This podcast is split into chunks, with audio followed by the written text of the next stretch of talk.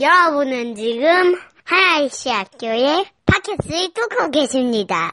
하나님 말씀 함께 보도록 하겠습니다. 하나님 말씀은 아, 마태복음 6장 10절 말씀입니다.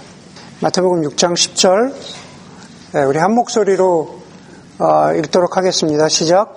그 나라를 오게 하여 주시며 그 뜻을 하늘에서 이루심 같이 땅에서도 이루어 주십시오. 아멘. 네. 어, 우리가 12월 말로 안식에 관한 그 말씀을 어, 마치고 어, 올해 2016년 첫 어, 새해에 어, 첫그 설교 시리즈로 어, 제자도라는 주제를 가지고 함께 말씀을 나누려고 합니다. 아, 먼저 여러분들에게 아, 말씀을 시작하면서 질문을 드려보도록 하겠습니다. 어, 다, 다 눈을 감으시고, 다 눈을 감으세요. 네, 다 눈을 감으시고, 그리고 다 이제 눈 감았으니까 저만 볼 수 있습니다. 네, 부끄러워하지 마시고, 네, 자신이 내가 예수 그리스도의 제자다 생각하는 사람 한번 손 들어 보세요. 나는 예수 그리스도의 제자다. 네? 아, 들고 계세요?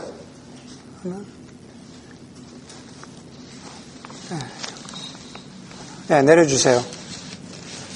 나는 잘 모르겠다. 손 들어보세요. 나는 잘 모르겠다. 네, 네, 내려주세요. 네. 눈, 떠, 눈 뜨셔도 되겠습니다. 중간에 손 안 드신 분들도 계시는 것 같아요. 한 몇 분쯤. 네. 사실은 제가 이 질문은 여러분 예수님의 제자입니까? 라는 이 질문은 어, 제가 신학교 입학해가지고 그 디사이플십 클래스에 들어갔을 때 처음 어, 받았던 질문입니다. 선생님께서 우리 모두에게 눈을 감으라고 하더니만 똑같은 질문을 하셨어요. 어, 제자라고 생각하시면 손을 드십시오.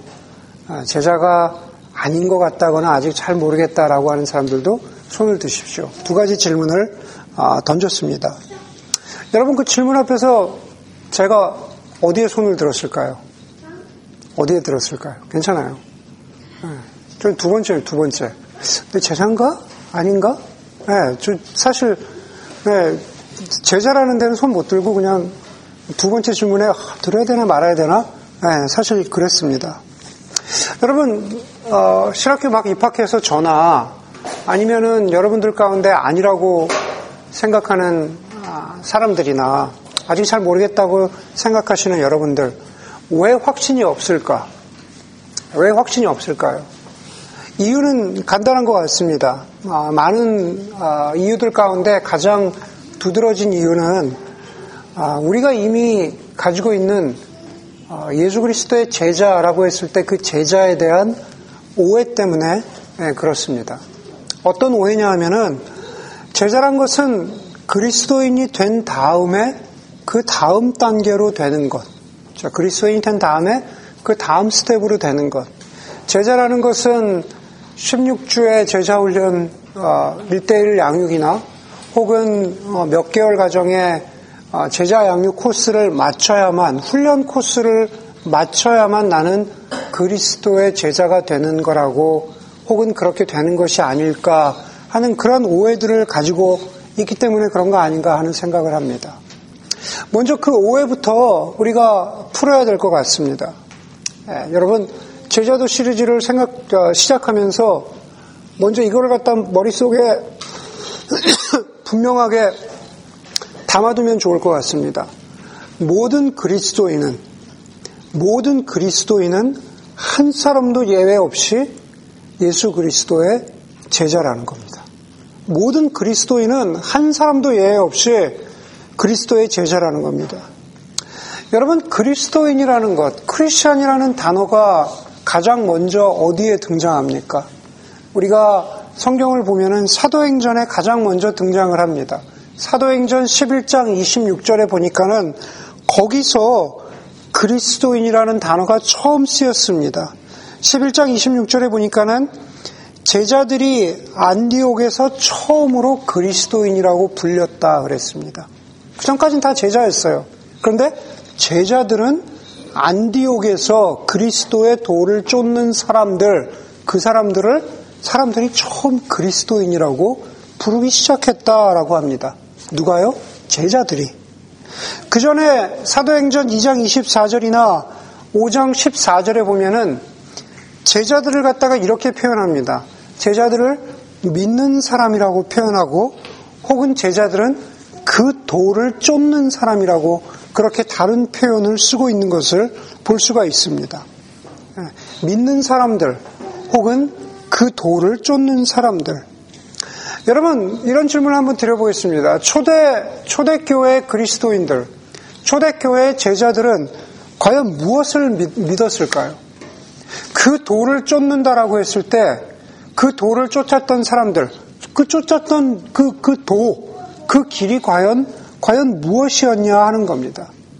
저와 여러분들이 잘 아는 대로, 과연 그 가졌던 믿음, 쫓았던 도라는 것은 예수 그리스도께서 하나님의 아들이심과 그 아들이 이 땅의 구주와 이 세상의 주인으로 오셨다는 것. 그래서 그분이 전하시는 하나님 나라의 복음을 어, 믿고 회개하면은 바로 하나님의 자녀가 된다. 하나님 나라의 백성이 된다라는 그 믿음, 그 도, 그것이 바로 초대교회 그리스도인들이 가졌던 그런 믿음의 핵심이고 믿음의 본질입니다. 여러분 예수님께서 예수 님께서 부활하셔서 이 땅 가운데 40일 동안 계시다가 다시 하나님 곁으로 가시면서 마태복음 28장에서 자신의 제자들에게 우리가 잘 아는 Great Commission이라고 하는 마지막 아주 대위임 명령이라고 하는 마지막 명령을 남기셨습니다. 마태복음 28장 마지막은 이렇게 끝나죠. 그러므로 너희는 가서 모든 민족을 제자로 삼아서 아버지와 아들과 성령의 이름으로 세례를 주고 내가 너희에게 명령한 모든 것을 그들에게 가르쳐 지키게 하라. 보아라, 내가 세상 끝날까지 너희와 항상 함께 있을 것이다. 여러분 보십시오. 말씀 가운데 보니까 그러므로 너희는 가서 모든 민족을 모든 사람을 대상으로 한 거죠. 너희는 가서 모든 민족을 그리스도인으로 먼저 만들고 그러고 나서 그 그리스도인들이 몇 주 과정의 제자 훈련 코스를 마치고 나면 그 사람들에게 제자 훈련 수료증을 줘서 그 사람들을 제자라고 불러라 라고 성경은 그렇게 말, 말하고 있지 않다라는 겁니다. 거기에 보니까는 너희는 가서 모든 민족으로 제자를 삼아서 그랬습니다. making disciple 그랬습니다. 그런데 여러분 원어 성경에 보면은 making disciple 다시 말해서 becoming disciple 제자가 되는 것에 제자를 삼는 것을 그 나머지 그, 그 28, 28장의 마지막 부분을 가지고 세 가지로 나누어서 말하고 있습니다. 제자를 삼는데 제자가 된다라는 것은 바로 이런 겁니다. 처, 첫 번째는 being baptized. 그렇죠? 너희는 가서 아버지와 아들과 성령의 이름으로 세례를 주고 세례를 받는 것. 그 다음에 내가 너희에게 명령한 모든 것을 가르치는 것. 다시 말해서 하나님의 말씀으로 가르침을 받는 것. 그리고 세 번째는 내가 너희에게 가르친 모든 것을 지키는 것, 오베이 하는 것. 다시 말해서 제자가 된다라는 것은 제자를 삼는다라는 것은 바로 그거라는 것이요. 그런데 여러분들 보십시오. 여러분들의 삶 가운데 심플하게 보자면 이런 거죠.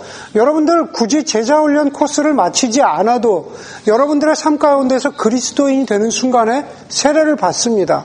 하나님의 말씀을 설교든 성령 공부든 어떻게든 어, 듣고 말씀을 대합니다. 그리고 그것에 따라서 살아가려고 몸부림치고 애를 씁니다.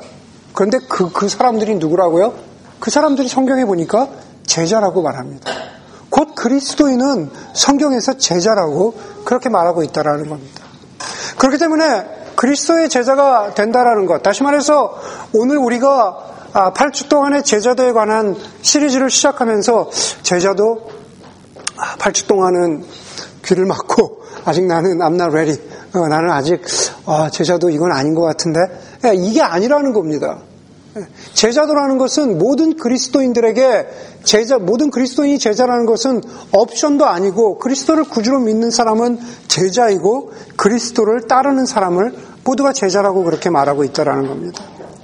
여러분 복음서를 보면은 마태복음부터 요한복음까지 보면은 복음서를 보면은 예수님과 제자의 관계를 보여주는 가장 특징적인 단어가 바로 따르다라는 단어죠. follow. 네, 너희는 나를 따르라. 네, 너희는 나를 따르라. 제자의 관계를 보여주는 그 따르다라는 단어를 성경 사복음서 가운데에서는 약 한, 한 20번가량에 걸쳐서 계속 반복해서 이야기를 하고 있습니다. 우리가 흔히 많이 들었고 잘 아는 구절은 어디냐면 예수님께서 제자들을 부르시는 장면이죠. 자, 베드로와 안드레를 부르실 때 그 사람들이 모든 것을 버려두고 예수를 따랐다 그랬습니다. 세베대의 아들 야고보와 요한도 예수를 모든 것을 버려두고 예수를 따라갔다, 팔로우 했다라고 그렇게 말합니다. 여러분 제가 이미 여러 어, 그 성경 성경 공부나 설교에서도 말씀드렸지만 여러분들 요한복음 6장을 한번 보면은 요한복음 6장이 굉장히 길잖아요. 요한복음 6장에 보면은 우리가 잘 아는 비유 아, 오병이어의 기적의 그 비유가 나옵니다. 오병이어 바로 이 자리에 앉아 똑같이 생상을 해보자면은 여러분 이 자리에 앉아 있었던 사람들이 여러분 오병이어의 기적을 기적을 경험했습니다. 예, 끊어지지 않고 멈추지 않는 음식을 풍성히 먹었습니다. 다시 말해서 기적을 본 사람들이라는 거죠. 여러분 기적을 봤는데 그 사람들에게 예수님께서 말씀하십니다. 지금 먹은 것도 중요하지만 지금 여기 있는 이 오병이어도 중요하지만 그러나 더 중요한 것은 생명의 떡인 나를 나를 먹고 생수인 나를 마시는 게 중요하다라고 그랬더니만은 이 중에 아, 요 두 사람만 빼놓고 다 떠났어요. 갑자기 일어나더니만 상상해 보면 그런 겁니다. 생명의 떡인 나를 먹고 생수인 나를 마시라 그랬더니만은 몇 사람, 한두 사람 빼놓고는 다 일어나서 갑자기 일어나서 설교 듣다 말고 그냥 그냥 가버린 겁니다. 그냥 가버렸어요. 더 이상 예수를 따라다니지 않았다라는 겁니다. 예수님께서 그 자리에서 몇 사람 남아있는 제자들에게 말씀하십니다. 너희도 나를 떠나려느냐? 너희도 나를 떠나느냐? 베드로가 말하죠. 예수님, 생명의 말씀이 생명의 양식이 어디 여, 생명의 양식이 여기 있는데 우리가 어디로 가오리까? 라고 그렇게 말합니다. 여러분, 주님이 선포하신 영생의 말씀이 무엇입니까? 요한복음에서 영생의 말씀은 요한복음에서 eternal life의 메시지는 우리가 예수 그리스도를 믿고 그를 하나님의 아들로서 우리를 위해서 죽으심을 믿는다면 우리가 구원받고 천국에 간다라는 겁니다. 그 영생의 말씀이라고 우리가 많이 알고 있습니다. 늘상 자주 말씀드렸지만 그것은 틀린 것은 아니지만 그게 예수님이 말씀하신 예수님이 말씀하신 하나님 나라 복음의 전부는 아니다라는 겁니다. 성경은 어디에서도 예수, 예수께서 선포하신 영생의 말씀이 성경 어디에서도 예수님이 선포하신 복음이라는 것이 단지 예수 천당 불신 지옥의 수준으로만 끝나고 있다라고 그렇게 말하고 있는 성경 구절은 없습니다. 예수님께서 선포하신 영생의 메시지는 다시 말해서 복음은 기쁜 소식은 좋은 소식은 바로 하나님 나라의 복음이었습니다. 여러분 마가복음 1장 14절과 15절을 함께 보겠습니다. 마가복음 성경 표시고 마가복음 1장 14절과 15절을 함께 보겠습니다. 마가복음에 보면은 마가복음 전체를 꿰뚫고 관통하는 아주 중요한 말씀이 나옵니다. 자, 함께 읽어보도록 하겠습니다. 시작. 요한이 잡힌 뒤에 예수께서 갈릴리에 오셔서 하나님의 복음을 선포하셨다. 때가 찼다. 하나님의 나라가 가까이 왔다. 회개하여라. 복음을 믿어라. 그랬습니다. 하나님의 복음을 선포하셨다. 근데 그 하나님의 복음이 뭐라고요? 회개하고 때가 차고 하나님의 나라가 가까이 왔다. 하나님의 나라가 지금 여기 가까이 왔다. 라고 그렇게 말하고 있습니다. 여러분, 이, 이 오해를 먼저 풀어야 될 것 같습니다. 마태복음 4장 23절에 보면은 마태복음 4장 23절에 보면 지금 마가복음 1장 14절 15절의 말씀이 거의 똑같이 반복이 되고 있습니다. 그런데 거기서는 어떻게 말하고 있냐면은 예수께서 갈릴리에 오셔서 하나님 나라의 복음을 선포하셨다라고 말하지 않고 마태복음에서는 예수님께서 갈릴리에 오셔서 천국 복음을 선포하셨다라고 그렇게 말합니다. 천국 복음을 선포하셨다. 여러분 어떤 이미지가 듭니까? 우리가 천국 복음 아 우리가 복음을 받아들이면 예수 그리스도를 받아들이면 예, 예수 믿고 어디 가요? 천국 가는구나. 우리가 그렇게 이해하기 쉽다라는 겁니다. 여러분, 우리가 마태복음 4장의 맥락을 잘 이해해야 하는데 왜 마가복음과 누가복음에서는 하나님 나라 복음이라고 이야기하는데 마태복음에서는 하나님 나라 대신에 천국 복음이라고 이야기할까? 왜 천국 복음이라고 이야기할까? 많은 사람들이 잘 알고, 알고 있는 대로 그것은 마태복음을 읽던 마태복음의 수신자들은 유태인이기 때문에 그렇습니다.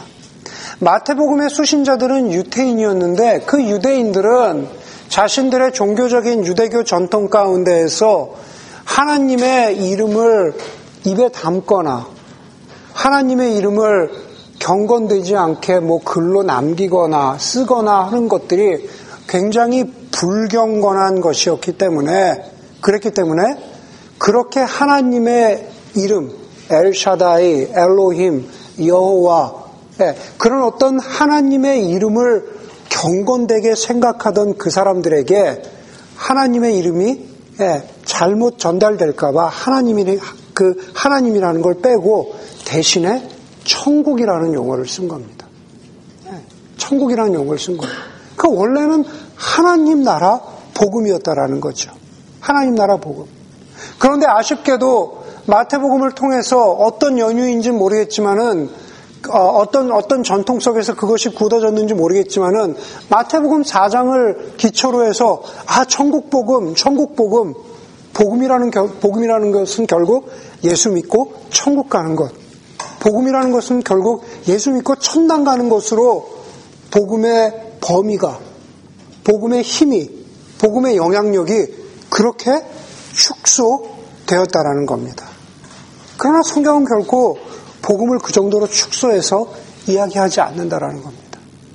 여러분, 마가복음에서 예수님께서 선포하신 하나님 나라, 때가 찾고 하나님의 나라가 가까이 왔으니 바로 그 하나님 나라 복음을 믿어라 라고 했을 때 하나님 나라는 과연 무엇일까요? 하나님 나라는 과연 무엇일까요? 여러분, 오늘 설교에서 두 가지를 꼭 기억하십시오. 첫 번째 뭐라고요? 모든 그리스도인은 제자다. 그 옵션이 아니에요. 자, 두 번째, 누가 물어보든지, 누가 물어보든지 간에 하나님의 나라는 뭘까? 하나님의 나라는 하나님의 다스리심이 있는 곳이다. 그렇죠? 오바마의 나라가 있는 것처럼, 오바마는 물론 텀이 있지만, 아, 또 저쪽 다 나라들이 있잖아요. 네, 그런 것처럼, 네, 그런 것처럼 하나님의 나라라는 것은 결국 중요한 것은 뭐라고요? 하나님의 다스리심이 있는 곳이라는 겁니다. 하나님의 다스리심. 하나님이 왕이 되신 곳, 그곳이 곧 하나님의 나라라는 겁니다. 마가복음 앞부분만 보더라도 하나님의 나라의 복음을 예수님께서 마가복음 1장 15, 14절 15절에서 회개하고 복음을 하나님 나라의 복음을 믿어라 라고 보여준 다음에 예수님께서 그 다음에 마가복음 1장 뒷부분에서 곧바로 사람들이 헷갈릴 거 아니에요. 하나님 나라라는 걸 들어보질 못했는데 여러분 나중에 성경 공부를 통해서 우리가 배울 기회가 있을지 모르겠지만 구약에는 하나님 나라라는 말이 암시적으로도 없고 그냥 이렇게 어, 어, 그렇게 좀 간접적으로도 없고 직접적으로도 하나님 나라라는 용어는 없습니다. 아시겠어요? 하나님 나라라는 말은 구약에 없어요. 예. 그러니까 처음 들어보는 사람들에게 하나님 나라라는 말을 처음 들어보는 유대인들에게 지금 예수라는 젊은 청년이 와서 회개하고 하나님 나라 복음을 믿어라 라고 했을 때 그게 뭔지 헷갈릴 거 아니에요. 예, 아리까리 할 거 아니에요. 하나님 나라 복음을 선포하신 다음에 1장 후반부에 가서 예수님께서 계속해서 하시는 것이 하나님 나라 복음을 전도하시고 그리고 가르치시고 그리고 아픈 사람들을 치유하고 귀신 들린 사람들을 낫게 하셨다 그럽니다. 사실은 거기서 전도라는 말은 전도라기보다는 선포하셨다라는 말이에요. 하나님 나라 말씀을 계속 선포하신 겁니다. 하나님 나라 말씀을 계속 가르치신 거죠. 그리고 나서 그 하나님 나라가 이 땅에 임했다라는 것을 증거로 보여주기 위해서 아픈 사람들을 낫게 하시고 귀신 들린 사람들을 고치게 하신 거예요. 성경 어디를 봐도 아픈 사람이 낫고 귀신 들린 사람이 아, 귀신이 쫓, 쫓아 아, 쫓겨 나가는 것은 그것은 그 기적 자체가 의미가 있는 게 아니라 무조건 예수 그리스도가 왕이시다. 예수 그리스도가 다스리신다라는 것의 증거로서 보여주는 것이지 그것 자체가 의미가 있는 경우는 하나도 없습니다. 모든 것은 모든 치유와 회복은 예수 그리스도의 왕대심과 연결이 돼야 된다라는 겁니다. 하나님 나라 뭐라고요? 하나님이 다스리심이 있는 것. 하나님의 다스리심이 있는 것. 여러분, 예수님이 선포하신 말씀은 하나님 나라 복음이고 예수 천당 불신 지옥이 아니고 하나님 나라 복음이고 그리고 예수님께서 이렇게 말씀하시죠. 나는 이 일을 하러 왔다. 예, 나는 하나님 나라 복음을 선포하고 나의 치유와 회복은 하나님 나라를 증거하는 것이다. 나는 이 일을 하러 왔다 라고 그렇게 말합니다. 여러분, 하나님 나라라는 것은 그렇기 때문에 저와 여러분, 우리 각자의 삶, 한 영혼으로부터 시작해서, 예, 한 영혼, 여러분들을 예외로 하지 않습니다. 예, 영혼을 구원하는 것이 중요합니다. 하나님께서, 예수님께서 이 땅에서 말씀하셨, 말씀하셨잖아요. 예, 이 천하보다 이 한 영혼이 얼마나 귀하냐. 어, 이 천하보다 이 한 영혼이 얼마나 귀하냐. 하나님 나라 복음이라는 것은 우리 한 사람의 영혼으로부터 시작해서 이 온 세상, 이 온 우주의 주인이 바로 예수 그리스도라는 것을 선포하고 드러내는 것이 깊은 소식. 예, 그것이 바로 하나님 나라의 복음이라는 겁니다. 여러분, 아까 처음으로 돌아가서 마태복음 28장에서 내가 너희에게 명령한 모든 것을 가르쳐 지키게 하라. 예수님이 제자들에게 부탁하셨죠. 내가 너희에게 명령한 모든 것을 지키게 하라. 사도행전에서, 사도행전에서 뭐라고요? 그리스도인들은 제자들은 그 도를 따르는 사람들, 그것을 믿는 사람들, 그 그리스도인들. 그렇다면은 예수님이 제자들에게 명령하신 것은 무엇이고 그 도는 무엇이고 우리가 믿는 믿음의 내용은 무엇입니까? 그것은 결국 연결해 보자면 하나님 나라의 복음, 예수 그리스도께서 나의 삶으로부터 시작해서 이 땅의 주인이심을 고백하는 그 복음, 그것이 바로 우리가 믿는 믿음의 내용이고 하나님이 우리에게 예수님이 제자들에게 부탁하시면서 가르쳐 지키게 하라고 명령하신 그 말씀의 내용이라는 겁니다. 그렇기 때문에 예수를 믿는다는 것, 그리스도인이 된다라는 것, 그것은 예수를 따르는 것이고 그 예수는 다름 아닌 이 온 세상의 왕이시고 나의 삶의 주인이 되신, 되신다는 그 복음을 믿는 것.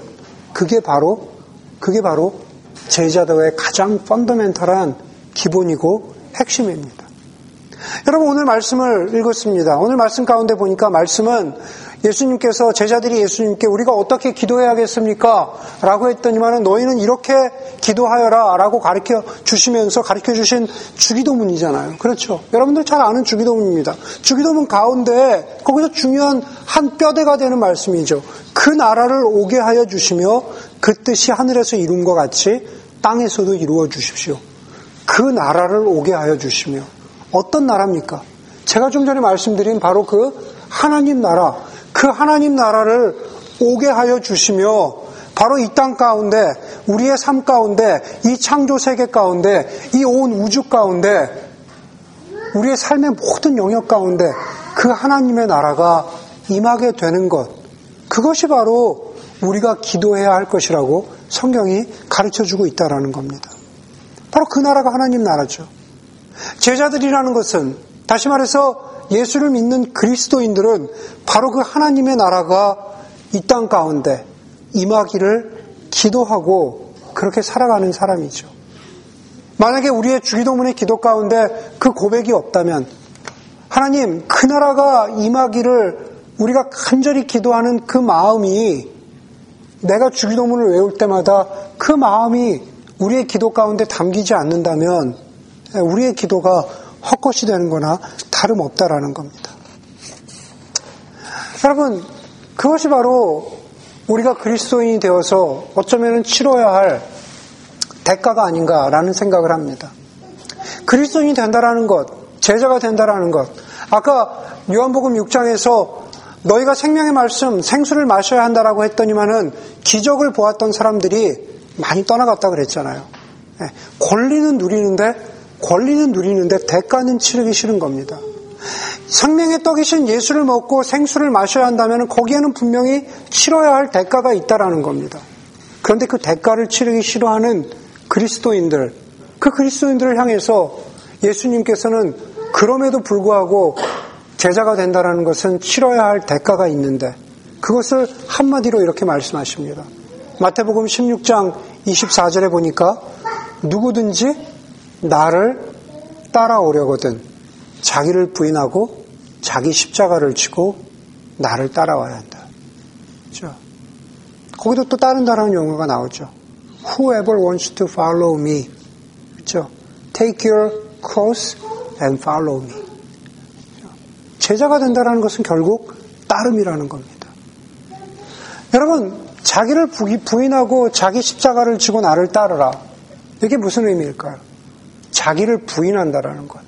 self denial. 자기를 부인한다라는 게 뭘까요?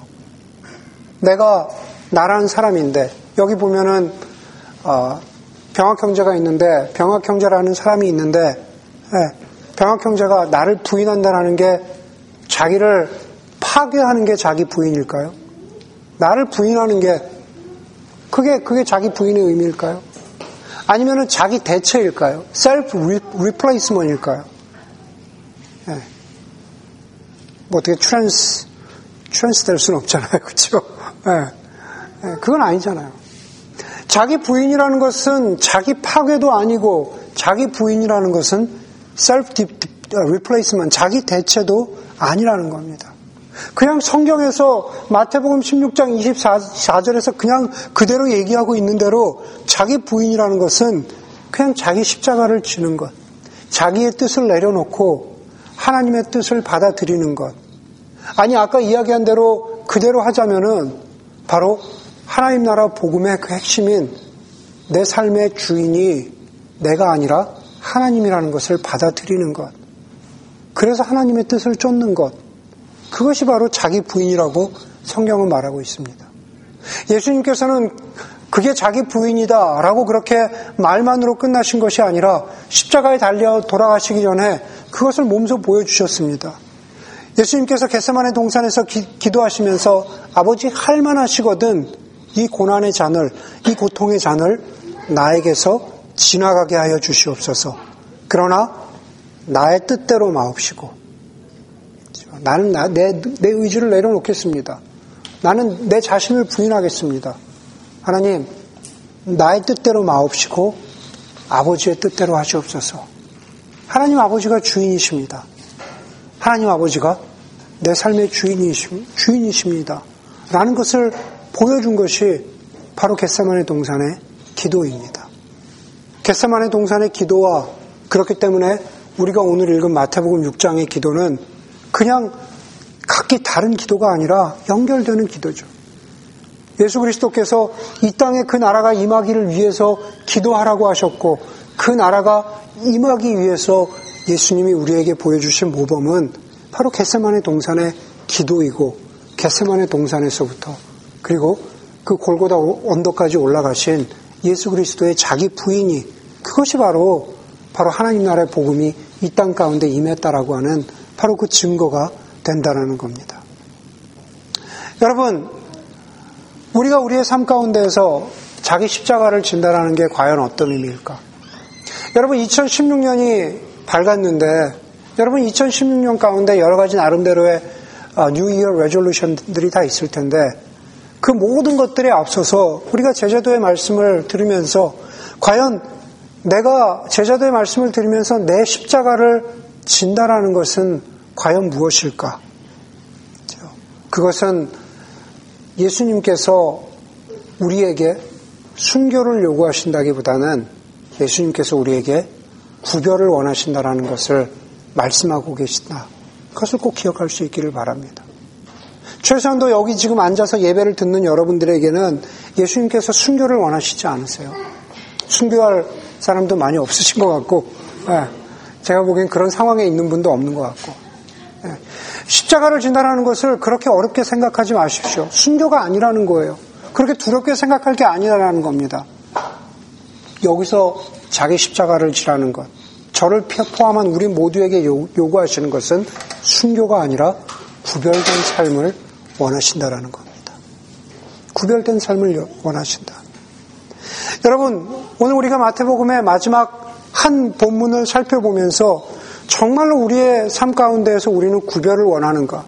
정말로 우리의 삶 가운데에서 우리는 예수 그리스도의 주대심을 우리가 인정하고 있는가라는 그 구절을 우리가 한 군데만 보았으면 좋겠습니다. 마태복음 8장입니다. 마태복음 8장 18절의 말씀, 18절, 19절, 20절의 말씀을 아, 우리가 함께 보도록 하겠습니다. 마태복음 8장 18절, 19절, 20절의 말씀입니다. 함께 읽겠습니다. 시작. 예수께서 무리가 자기 옆에 둘러서 있는 것을 보시고 제자들에게 건너편으로 가자고 말씀하셨다.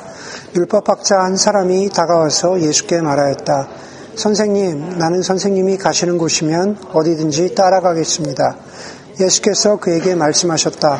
여우도 굴이 있고 하늘을 나는 새도 보림자리가 있으나 인자는 머리 둘 곳이 없다. 예.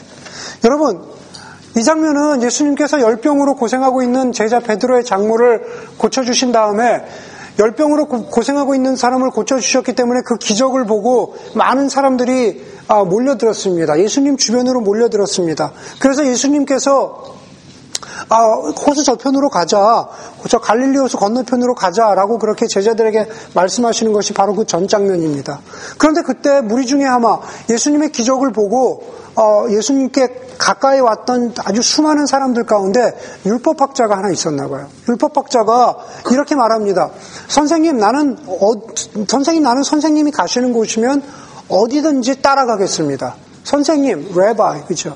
Wherever you go, I will follow you. 그죠? I will follow you. 그렇게 말합니다. 어디든지 내가 따라가겠습니다. 라고 그렇게 말합니다.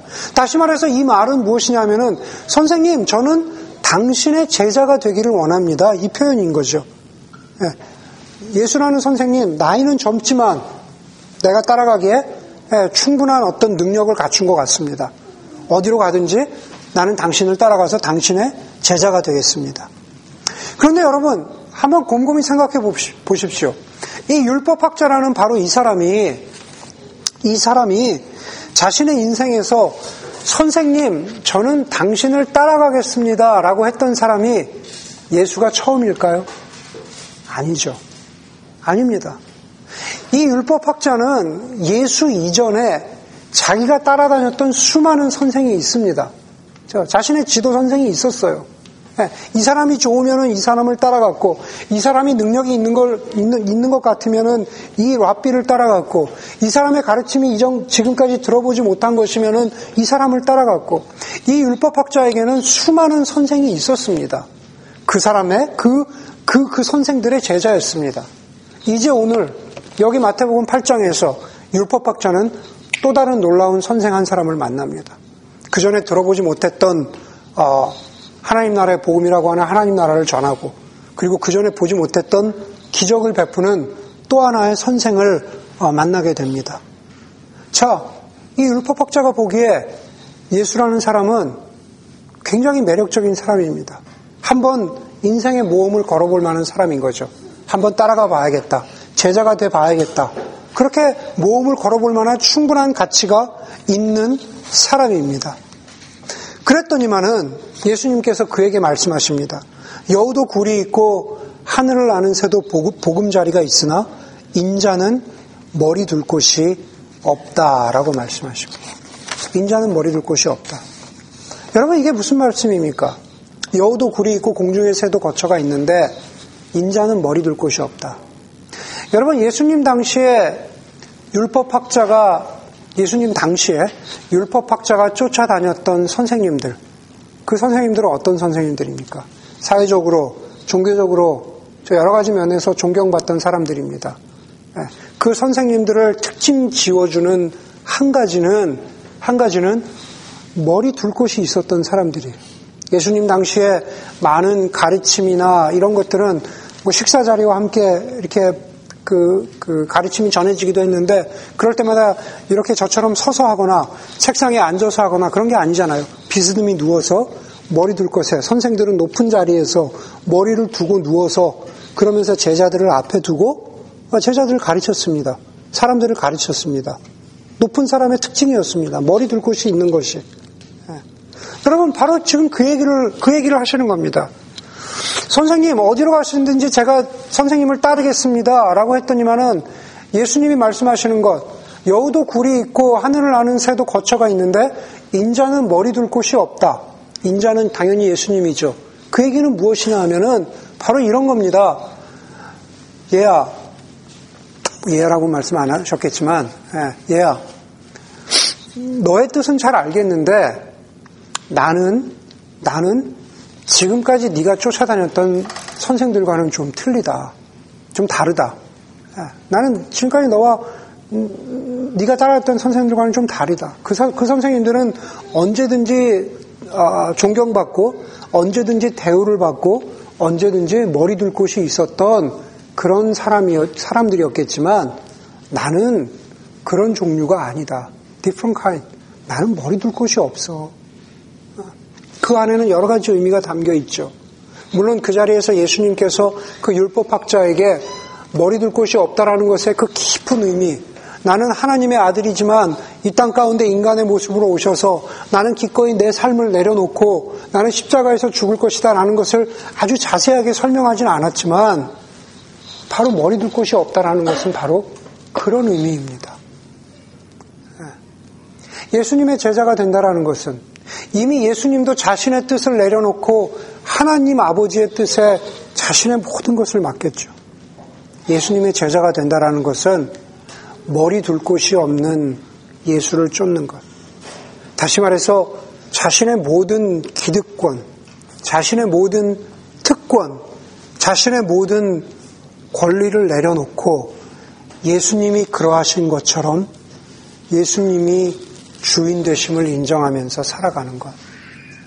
그리고 예수님이 주인 되심을 인정하고 우리가 우리의 인생을 살았는데 그 인생이 길던 짧던 그것과 상관없이 우리가 죽어서 하나님 앞에 섰는데 하나님이 우리를 받아주신 것, 그게 우리가 구원받았다는 의미인 거죠. 그렇기 때문에 구원이라는 것은 한순간에 벌어지는 일이기도 하지만 구원은 과정이죠. 여정입니다. 예. 우리가 예수 그리스도를 주인으로서 모시고 살아가는 그것이 바로 구원받은 사람의 여정이라는 거죠. 그게 바로 제자도의 핵심이라는 겁니다. 여러분 성경에 보니까는 그 율법학자가 과연 예수를 나는 인자가 인자는 머리 둘 곳이 없다고 했더니만은 그 율법학자가 어떤 반응을 보였을까? 과연 여러분들은 어떤 반응을 보일까? 과연 우리는 어떤 삶을 살아갈까? 기꺼이 우리의 기득권을 버리고 버리고 예수 그리스도의 주인 되심을 인정하면서 그렇게 살아갈까? 여러분 결국 제, 제자가 된다라는 것은 모든 것은 의지적인 결정이고 의지적인 행동이라는 겁니다. 우리의 의지적인 결정과 결단과 실천과 행동이 있어야 된다라는 겁니다. 주님, 주님이 주인 되십니다라는 입술만의 고백으로 되지 않는다라는 겁니다. 제자도는 그렇다라는 겁니다. 그래서 유진 피러스 목사님은 그리스도를 위한 결정을 하는 데 있어서 다시 바꾸어 말하자면 내가 제자로서 살아가는 데 있어서 결정을 하는데 가장 중요한 것은 의지의 활동이라는 믿음입니다. 내가 의지를 가지고 결단하고 그것을 실천하지 않는다면 복음의 메시지 전반에 강조되는 명령들 따라오너라 너희가 나를 따라오너라 아니면은 앉아, 앉아 있었지만 일어나라 아니면은 우리가 자주 듣는 서로 사랑하십시오. 사랑해라. 라고 하는 그 모든, 그 모든 복음서의 명령들은 피 한 방울 흘리지 못하는 겁쟁이의 경건으로 전락하고 말 것이라고 그렇게 말했습니다. 그냥, 그냥 좋은 말씀인 거죠. 그냥 좋은 말씀인 거예요. 따라오너라, 일어나라. 그래, 일어나야지. 어, 이러는 사람이 있다고 하더라고. 그렇게 기적을 경험한 사람이 있다고 하더라고. 정말 사랑하고 정말 서로 기도해주고 정말 공동체를 이루기 위해서 헌신하고 희생한 공동체가 있다고 하더라고. 그런데 나는 혹은 우리는 아, 난 아직 그 정도의 의지는 없는데 그 정도의 결단은 없는데 아까 뭐라고요? 제자 너는 자기 십자가를 지고 나를 따르는 것. 그죠? 예수님이 도와주시지만 우리의 의지의 활동이 필요하다라는 겁니다. 그게 제자도라는 겁니다. 여러분 모든 그리스도인은 제자입니다. 그리고 그 제자도는 하나님 나라의 복음, 하나님의 다스리심을 믿는 사람들입니다. 하나님의 다스리심은 이 땅뿐만 아니라 영원까지 이어지는 바로 그 하나님의 다스리심을 믿는 사람들이고 영원까지 이어질 하나님의 다스리심을 지금 내가 믿고 살아가는 사람들이 그 하나님의 다스리심을 내 삶에서 믿고 살아가는 사람들이 바로 제자입니다. 그리고 그것을 나의 의지로 결단하고 그렇게 따라가는 사람들입니다. 그것이 바로 제자도에서 가장 중요한 것, 예수 그리스도의 주대심, 예수 그리스도의 롤십이라는 사실을 기억하는 여러분들이 되기를 주 이름으로 간절히 소원합니다. 이렇게 기도하겠습니다.